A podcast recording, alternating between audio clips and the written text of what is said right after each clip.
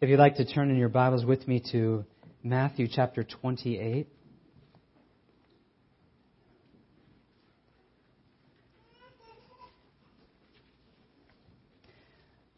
So as of now, I think the plan is that uh, both this morning and next week, Lord willing, uh, we're going to talk about the subject of worship.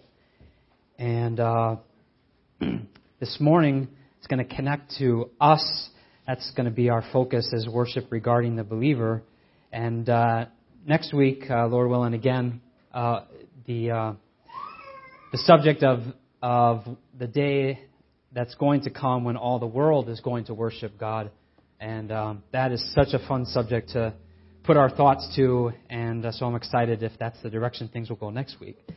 I don't know what uh, scenes may come to your mind when you think of worship in the Bible. Um We'll probably get to a number of them.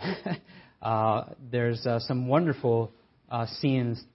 And this one for me, I don't know, this one for me is, is it, it ranks up there. Maybe it's my favorite scene of worship. Uh, the imagery here, it's so, um, it's just uh, such a desirable place. You want to be a part of what happened here on this occasion. We'll start for context uh, in verse one of Matthew chapter twenty-eight. It says, "Now after the Sabbath, as the first day of the week began to dawn, Mary Magdalene and the other Mary came to see the tomb. And behold, there was a great earthquake. For an angel of the Lord descended from heaven and came and rolled back the stone from the door and sat on it.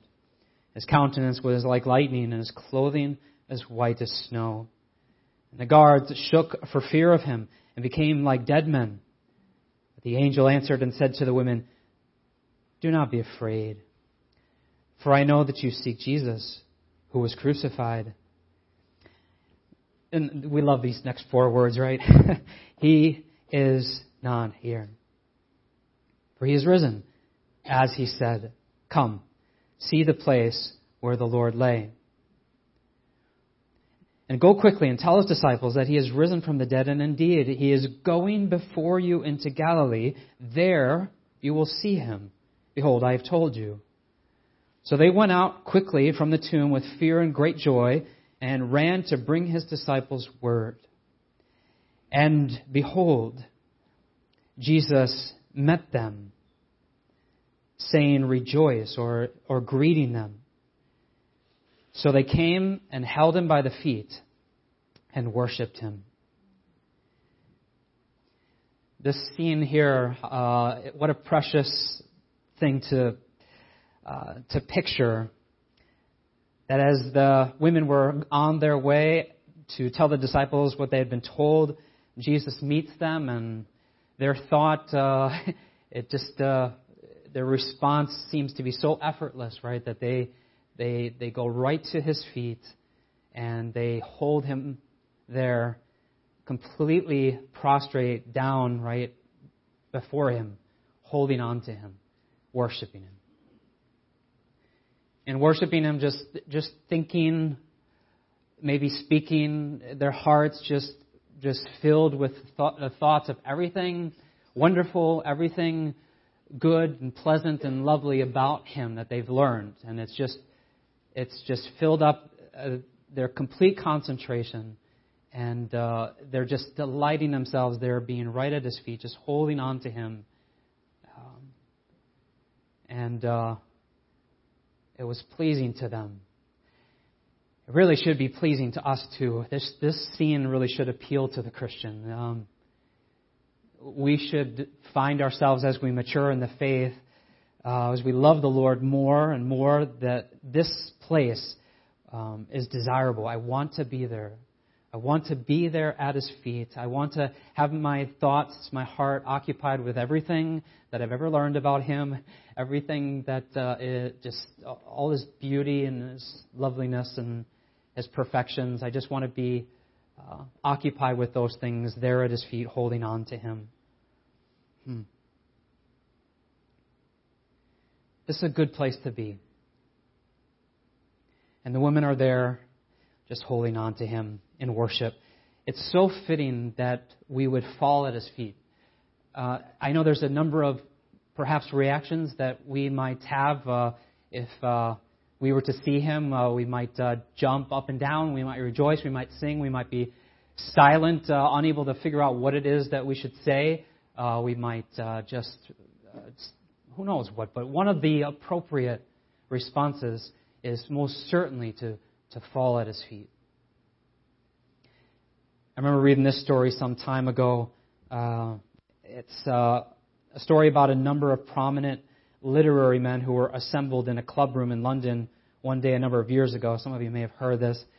Uh, so basically these guys, these really smart guys, they get together and they talk very intelligently to each other about all kinds of things. And uh, they use a lot of big words and stuff, uh, talk about deep stuff. And so one time this conversation uh, it veered to a discussion of some of the illustrious figures of the past. And one of the company suddenly asked, "Gentlemen, what would we do if Milton were to enter this room?" Uh, referring to John Milton, one of his works, famous works, Paradise Lost. And uh, it was said of him that he is one of the preeminent writers in the English language. So he had been deceased for some time, but these men that gathered together to talk about things, they say, "Well, what would we do if he walked into this room right now?" One said, "Ah, we would give him such an ovation as might compensate for the tardy recognition recorded him by the men of his own day." See, even their answers are really smart. You're like, can you like put that in another a way? Uh, this is the way they talk to each other. But they were saying we would applaud him. We would recognize him for what he did, because the people in his day, they didn't recognize him. We would. We would, we would give him applause for his work.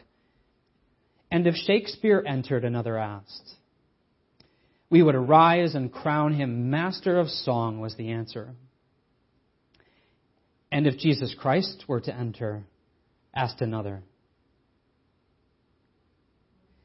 And there was a silence. "I think," said Charles Lamb, amid an intense silence, "we would all fall on our faces." Yeah. Does that not sound fitting to us, right? Does not that sound appealing to us? Because we love him. He is our God. He is our Savior. And and what a treasure of a place it is to be face down even, right before him. The world doesn't want to bow the knee to him. The world doesn't want to acknowledge him. The world would resist that place, right? To do everything to avoid such a place as that. But for us, right? For us, right?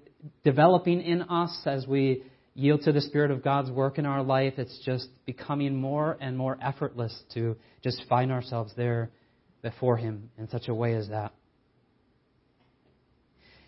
You know, there's more to this uh, little scene that I just read than maybe comes to mind initially.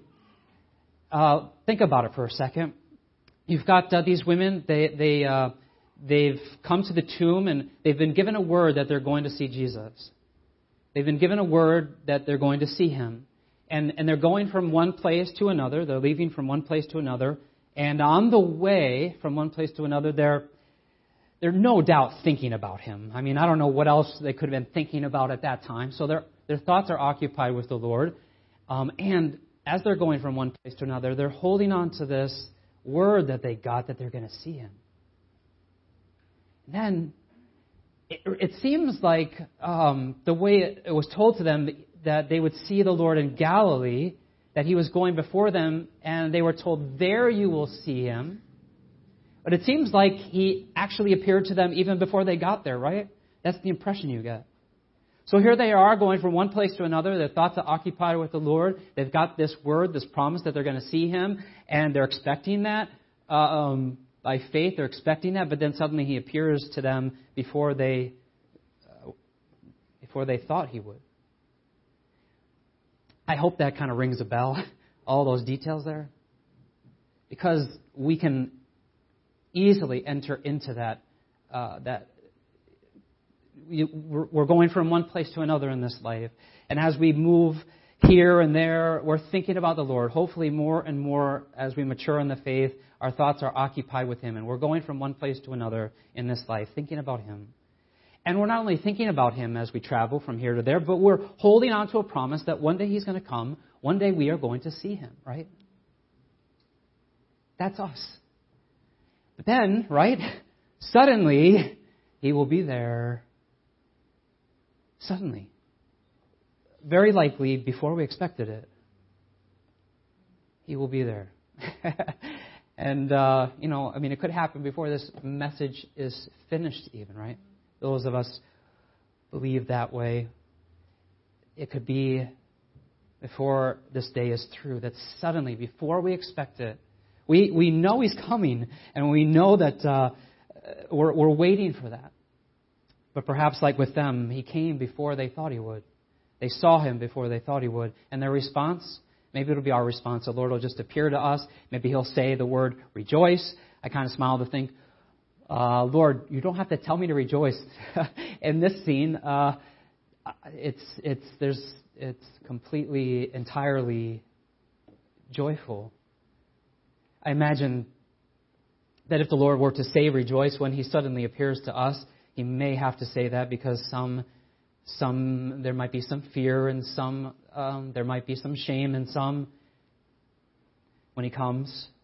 But uh, he would he would want to comfort those hearts and say rejoice.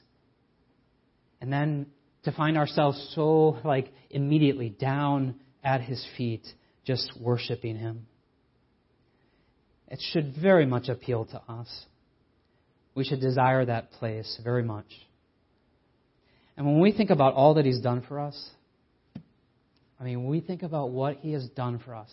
This morning, uh, my thoughts during the Lord's Supper, uh, I was thinking a little bit about, uh, in Psalm one oh six, it talks about Uh, the children of Israel and how um, the Lord had done so much for them.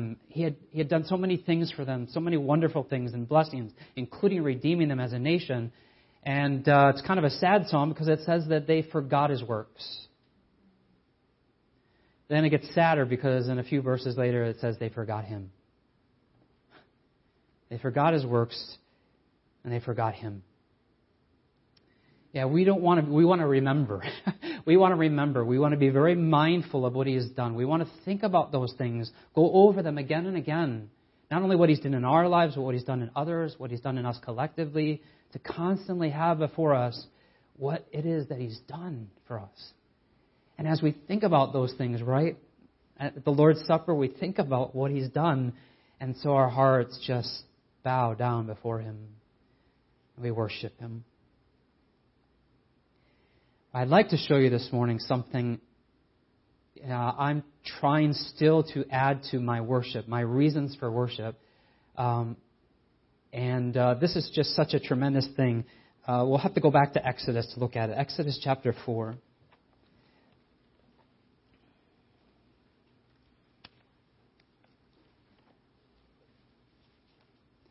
I have so much reason to worship Him, but um, let me give you some more. Let me give you some more reason to worship. I'm just simply loving this thought. I hope it will be uh, a treasure to you as well. So we're we're coming in the scene here where Moses has already been at the burning bush. The Lord has given him His message and has sent Moses back to the children of Israel in Egypt. So Moses comes with Aaron, and they give the message of the Lord to the people who are enslaved in Egypt. And Um, Uh, in verse thirty-one, it says, so the people believed. Now, I have to stop right there because I want us to really appreciate this scene uh, maybe more than we might initially. It says the people believed. And when you know the history of Israel, you know that it didn't often happen this way. They didn't often enough, anyways, hear the word of the Lord and believe it. What a, what a novel idea.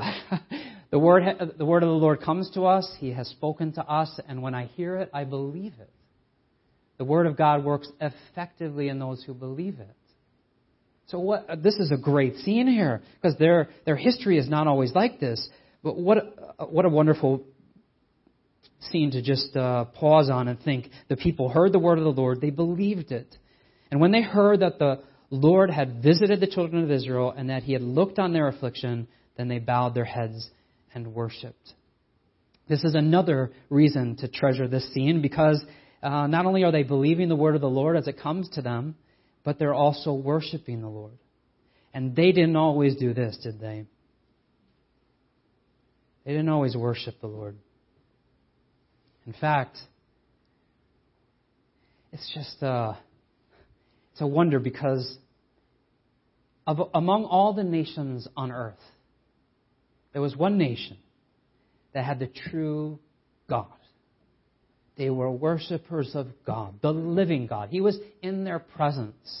He was their glory. It was their glory among the nations that all the other nations were falling down before blocks of wood. They were worshiping the sun and the stars and the moon, the things that were created rather than the Creator, bowing down before a calf, offering their children in the fire. Israel's glory was that they worshiped God, but they exchanged their glory, didn't they? They exchanged their glory, and they wanted to be like all the other nations.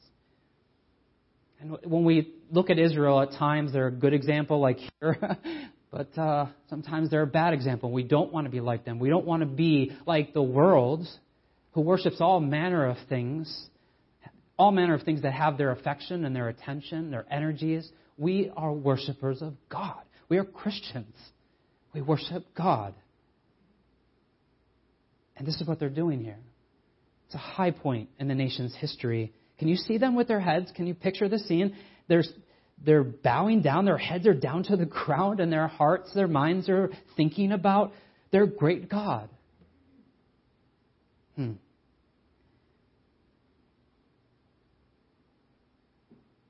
But there's something here. This is the thing I want to suggest that maybe might not be a part of your worship. I don't think it was really a part of my worship. But if you notice, they are worshiping in view of something that ha- has not yet happened yet. They are worshiping God. They've received His word. They've believed His word that He is going to save them. He is going to deliver them. But the salvation hasn't come yet. The deliverance hasn't come yet. I mean, so I was mentioning before about bowing down and worshiping for everything that He's done for us, as in the past tense. Can you imagine what might happen to our worship if we began to worship Him for everything He's going to do? Everything that His word has spoken to us of, that if we believe it, if we mix it with faith in our heart, we find ourselves bowing down not just for what He's done, but for what He's going to do. Oh, like for me, it's like it's like this whole other realm has just opened up, and it's huge. It's a huge realm of things to consider that would prompt me to be at His feet. Yes, for everything He's done, but can we think of everything He's going to do? And they're bowing down because they believe that the Lord is going to carry out His word. That's a great reason to worship. We have so much to look forward to. And if I can have those things on my mind, uh, yeah, all the more reason to bow my head down, to bow my heart down before Him. You know, this connects again. It's a little maybe not so obvious, uh, but we connect to this in a certain way. Um, they have a, a received a word from the Lord that He's going to deliver them, but they haven't been delivered yet. That doesn't stop them from worshiping Him because they believe what they've heard. Well, that's the same with us. I mean, the the Christian, we're still waiting for deliverance, right? We're still waiting to be saved, right? Now someone say, wait a second, where are you going with that? What do you mean by that? We're still waiting to be saved. Well, the Scriptures, right, they speak of absolutely we are saved. If we put our trust in Christ, receive the forgiveness of our sins in His shed blood, then we are saved. Judicially speaking, it is a, a done thing, and everything that will, everything that is ours or will be ours, it all stems from the cross. It all stems from Christ. So we are definitely saved. But then we realize the Scripture speaks of us in the process of being saved, right? That, that I'm in the process of being saved, delivered from things like pride or envy or lust, things like you know, all manner of things, uh, sexual morality or um, just uh, wastefulness or anger. I'm, I'm currently being saved as I yield to the Spirit of God in my life. Because if I walk in the Spirit, I will not fulfill the lust of the flesh. And I experience deliverance. I experience salvation, present tense, as I walk with the Lord. But that's not all, right? We're still waiting for a salvation. We're still waiting for the Lord to come, as He said, and take us away from here and save us from this present evil age, from this flesh, that sin. I know I'm wearing a white shirt and, you know, that's all nice, but there's still sin in this body. There's still sin just looking to express itself through me. Just give me the members of your bodies, God, because I want to express myself. And I just can't wait to be delivered from that. I'm waiting. But I've been told about that deliverance. I've been told about that salvation. It's still coming. And so can I not, in view of the fact that it is and that I believe it, can I not bow down and worship Him? Can I not bow down and worship Him in view of what is to come? Hmm. Some great verses. Um, I'll just quote these uh, um, or read them. I won't have you turn to them. Truly, my soul silently waits for God. From Him comes my salvation. My soul waits silently for God alone, for my expectation is from Him. That's from Psalm sixty-two. You know, really, like the whole Old Testament, if you want to give it a kind of a theme, the whole Old Testament is that God wanted His people to worship Him as they anticipated the coming salvation. He wanted a nation of people who worshiped Him in view of the coming of the Messiah. The, the Old Testament is speaking everywhere about this one, this Christ, this deliverer, this prophet, this servant. And He was going to come, and He was going to deliver His people. But it hadn't happened yet, but He still wanted His people to be worshiping Him, waiting. It's like the whole Old Testament is about a people waiting. And unfortunately, they're still waiting in a wrong sense. Waiting for the salvation of God to come. But in the meantime, worshiping Him. What a great way to just put a theme on the Old Testament. A people of God, He wanted to worship Him while they waited for His deliverance to come. Jeremiah, in his heartbreaking book of Lamentations, he says, "The Lord is good to those who wait for Him, to the soul who seeks Him. It is good that one should hope and wait quietly for the salvation of the Lord." And you find these kinds of verses everywhere.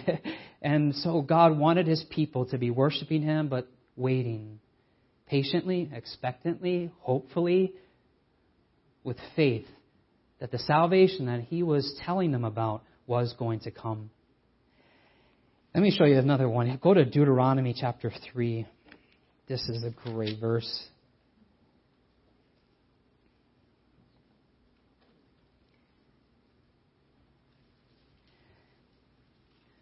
Sticking to that theme of worshiping, not just for what He's done, but to think of what He's going to do, and that that should give us cause to be at His feet.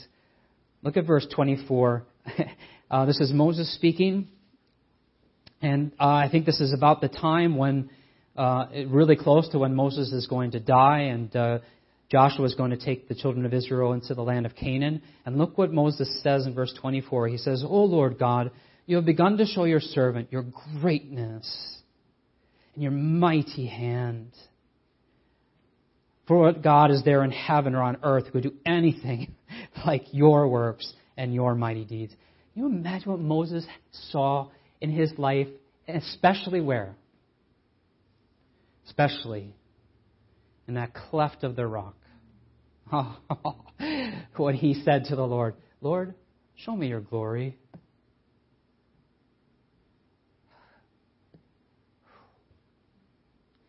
And the Lord says, in so many words, "Okay." Okay. And He put him in the cleft of the rock there, put His hand over him. I can't imagine the anticipation as Moses was in that little space between rocks, perhaps not being able to see anything, but he knew he was about to. And he, maybe he's wondering to himself, like, what did I just ask for? Oh, my goodness, I just asked to see the... I remember He came down on the mountain and fire, and the whole mountain was quaking, and lightning was shooting out. And I see Him face to face, actually, in the tent. I see His form, and now I've asked to see His glory. And He said yes. And then His hand is removed.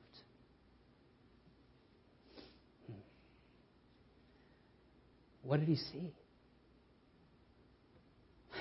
He saw splendor He saw magnificence on display. And one thing he certainly saw is light.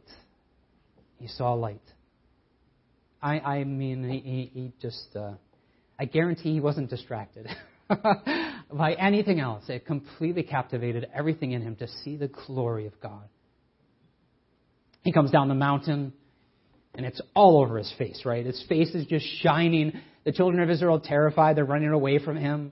But the glory that he saw just came right onto his own face, and it was shining off of him. Imagine what Moses saw up to this point. But did you see what he said? He said, "O Lord God, you have begun to show your servant." You have begun. I know that you have only just started to show me.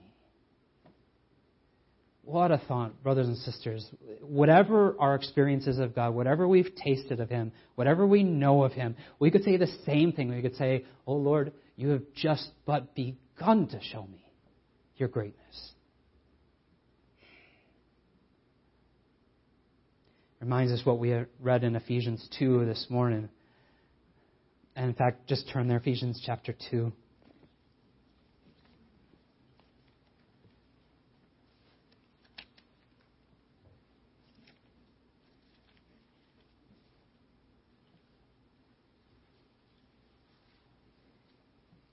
And we'll start at verse four.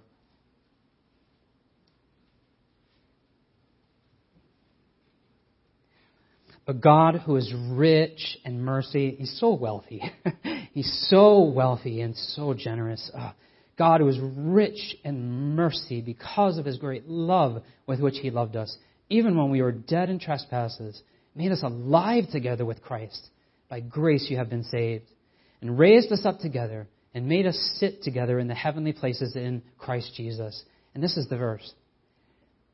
That in the ages to come.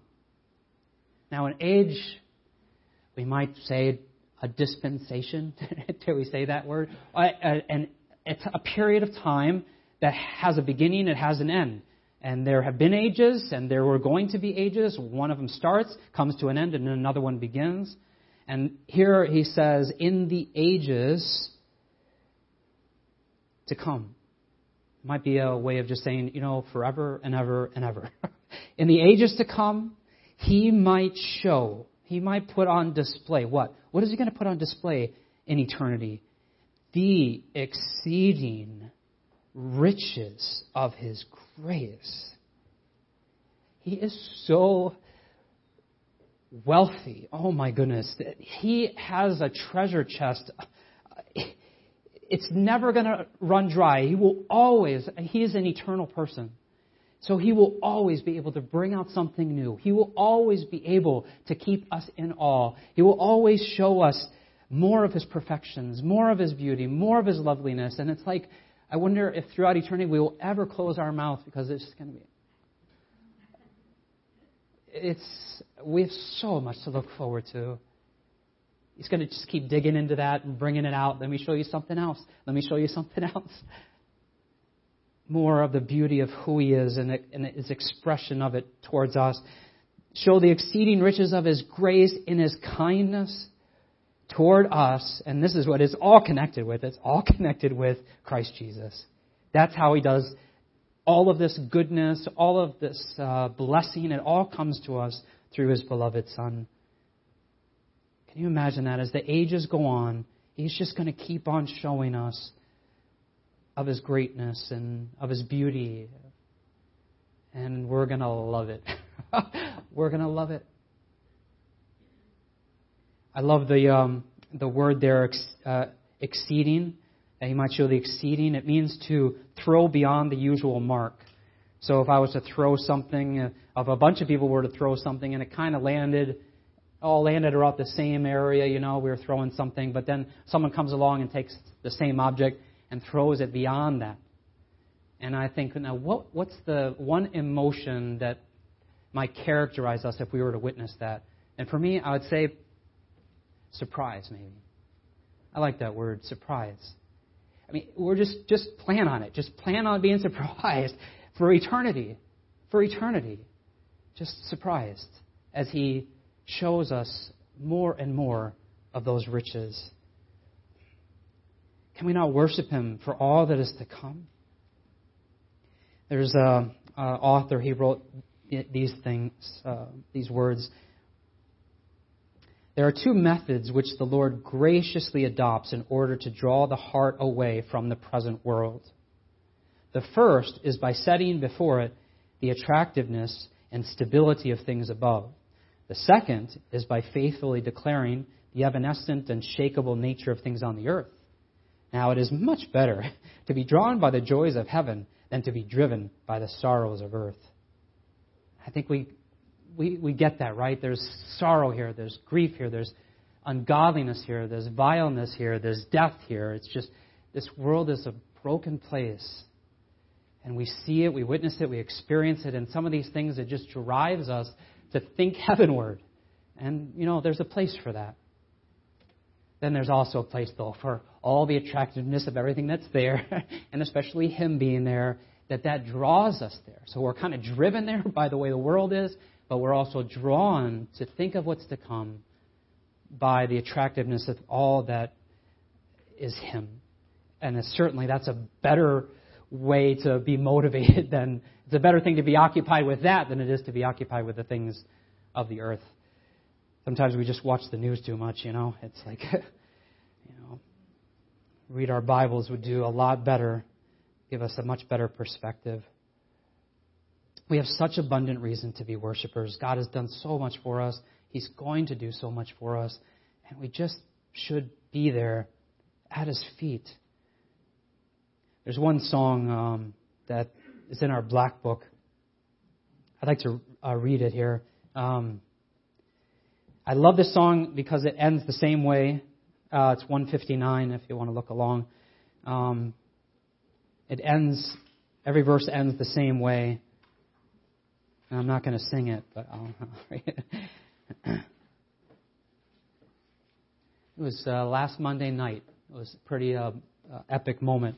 I led singing uh, for the first time.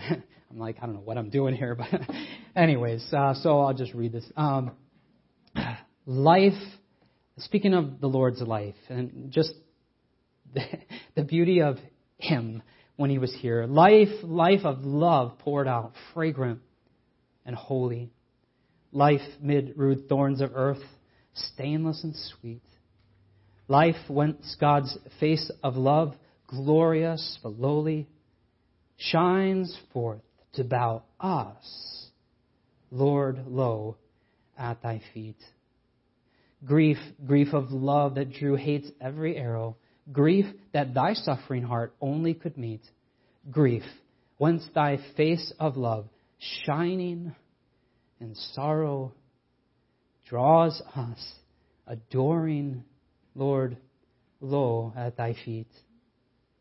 Death, death of stricken love, wrath's sea exploring. What a tremendous little phrase that is. Wrath's sea exploring. The wrath of God. As the propitiation, he absorbed all the wrath of God. And there's prophets that speak uh, in the language of waters, that uh, waves and billows and the deep and coming up to my neck and over my head. And especially Jonah, but he's not the only one that would speak in such terms of that, to speak about God's wrath. You find it in the Psalms as well. And Jesus on the cross, he's exploring that sea of wrath. I mean, well, depths to which we could never even know, we couldn't even imagine, we couldn't go to, we couldn't experience. He explored every Every part of it. He knew every part of that immense body of wrath that came upon him. Death, life, mysterious death. Life's mysterious death. Deep meeting deep. It's like you have deep thoughts over here, you're trying to understand them. Then you got deep thoughts over here, you're trying to understand them independent of each other. And then they're like joining together and you're like, uh. It's just uh, overwhelming to try and consider what took place there. Death, whence thy bursting heart fills ours, outpouring all, all in worship, Lord, lo, at thy feet. So here's uh, a question. Do we do this? I'm pretty sure everything I've said has been quite agreeable, but do we do this? Do we bow low at his feet? Is that part of our life? Is it part of our week? Is it part of our day? To spend time worshiping him. We're Christians. That's what we do. We pray. We read the Bible. We're well-behaved. We tell others about Jesus. We worship. I mean, this is what we do. The veil has been rent at incredible cost. So we can come in. We can come in. I think John was mentioning that before. It's like we can come in and worship him. We were far off before. We weren't near him. We had no opportunity to be there, to be close. And but now, through the blood of Christ, we've been brought near. Let us go in and spend time before his throne, spend time at his feet. And to do this privately. To do this privately, you and I, on our own, some point during our week, uh, some point during the day, multiple times during the day if possible, to do this, to be at his feet. And for those who know this, right, you know, you know what a sweet place it is, right? You know that when you get there, it's just you and the Lord. And uh, if you will, you've got him by the feet. If you will, you're you're at his the footstool of his throne, and you're just there. And your heart is occupied with him. Your thoughts are thinking about him. And uh, you just you start telling him, Lord, you are so great. You're perfect in every way. You're gracious and kind, and you're so ready to forgive. You are holy. You are beautiful in your holiness. And you are so generous. And you take such good care of me. And you just, just go on and tell him everything that you've learned about him that's great about him, and, and in that way you worship him.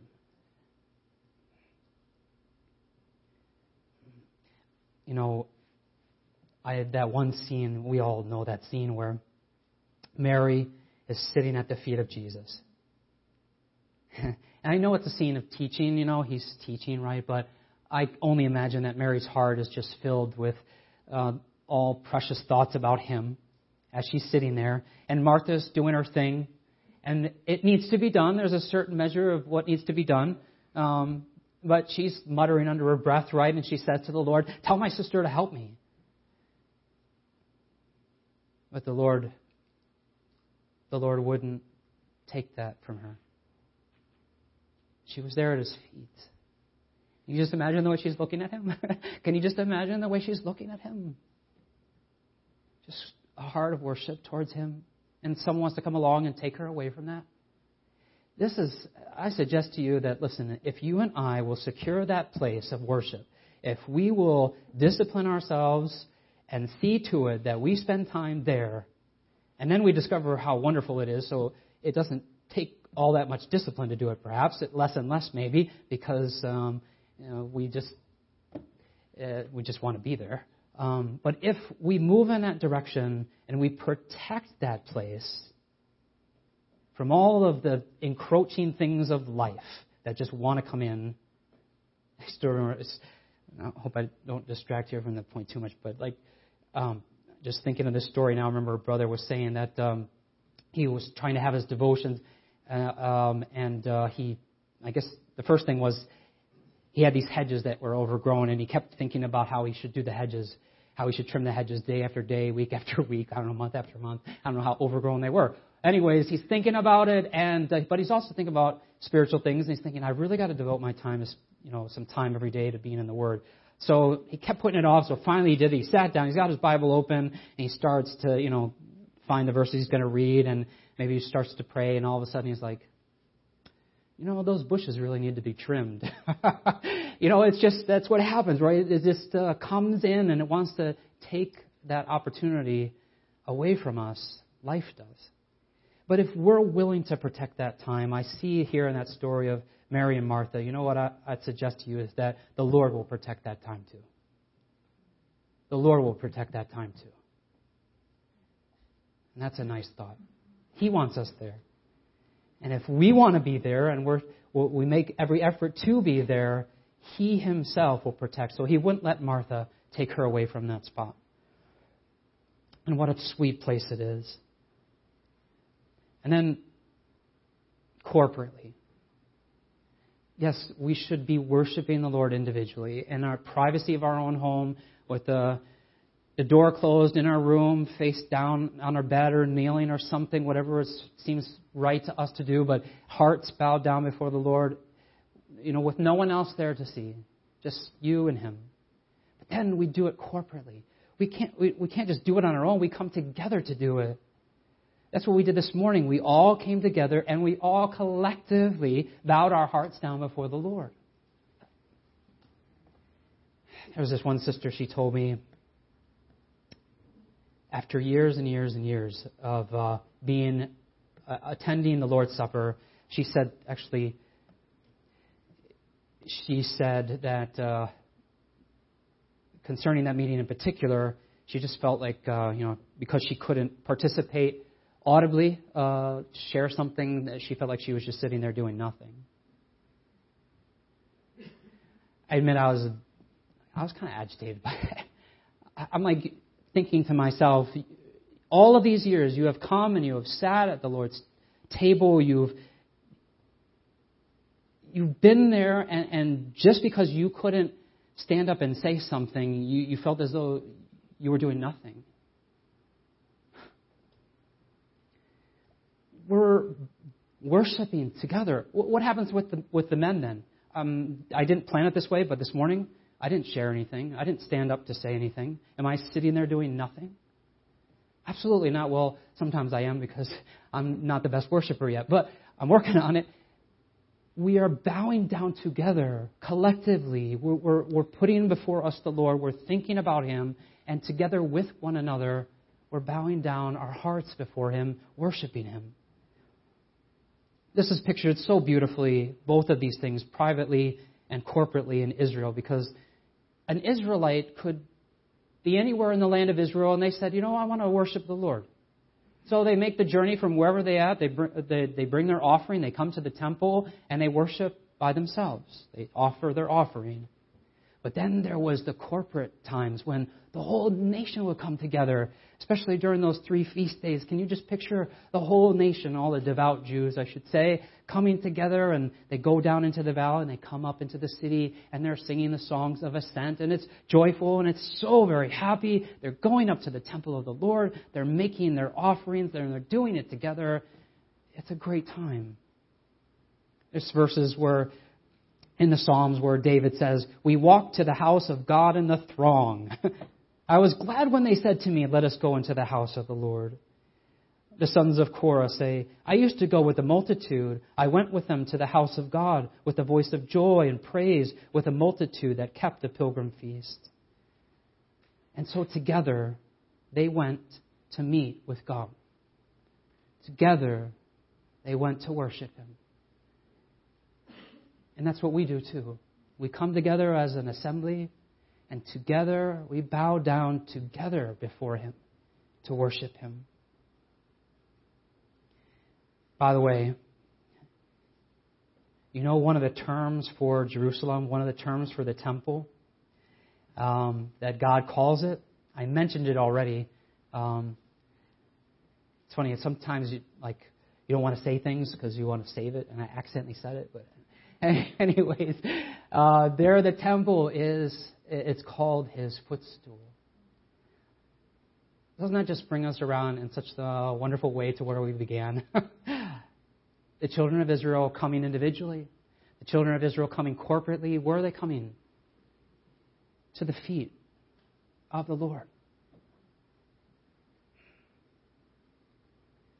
I That should appeal to us. It should most certainly appeal to us. Let's pray. Our gracious God and Father, we pray that you would stir us up to this. We are your people. We are worshipers of you. We are worshipers of your Son. And we pray that this would truly characterize our life, that this would appeal to us, that such scenes as those that we thought on this morning, it would be scenes that we would want to enter into. We could have gone to so many more, Father.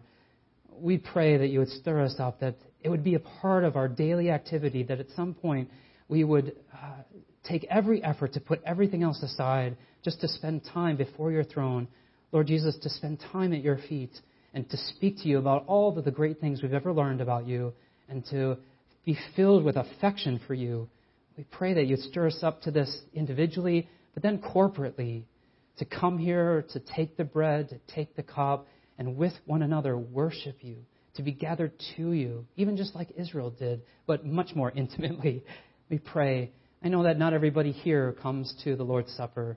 They may, I imagine that they're believers, but they don't come and they don't worship corporately with us at that time and remember you, our Savior.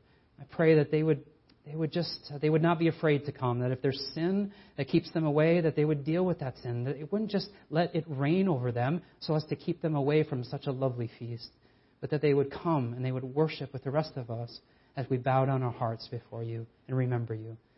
Oh, we look forward to that day, though, when uh, we will see you, and um, it may come sooner than we expect. Suddenly there you will be. And uh, we'll find ourselves, no doubt, just holding on to your feet. If we can all fit around you. Uh, but uh, just our hearts will be filled with just a, a wonder that uh, here you are, and now we are with you.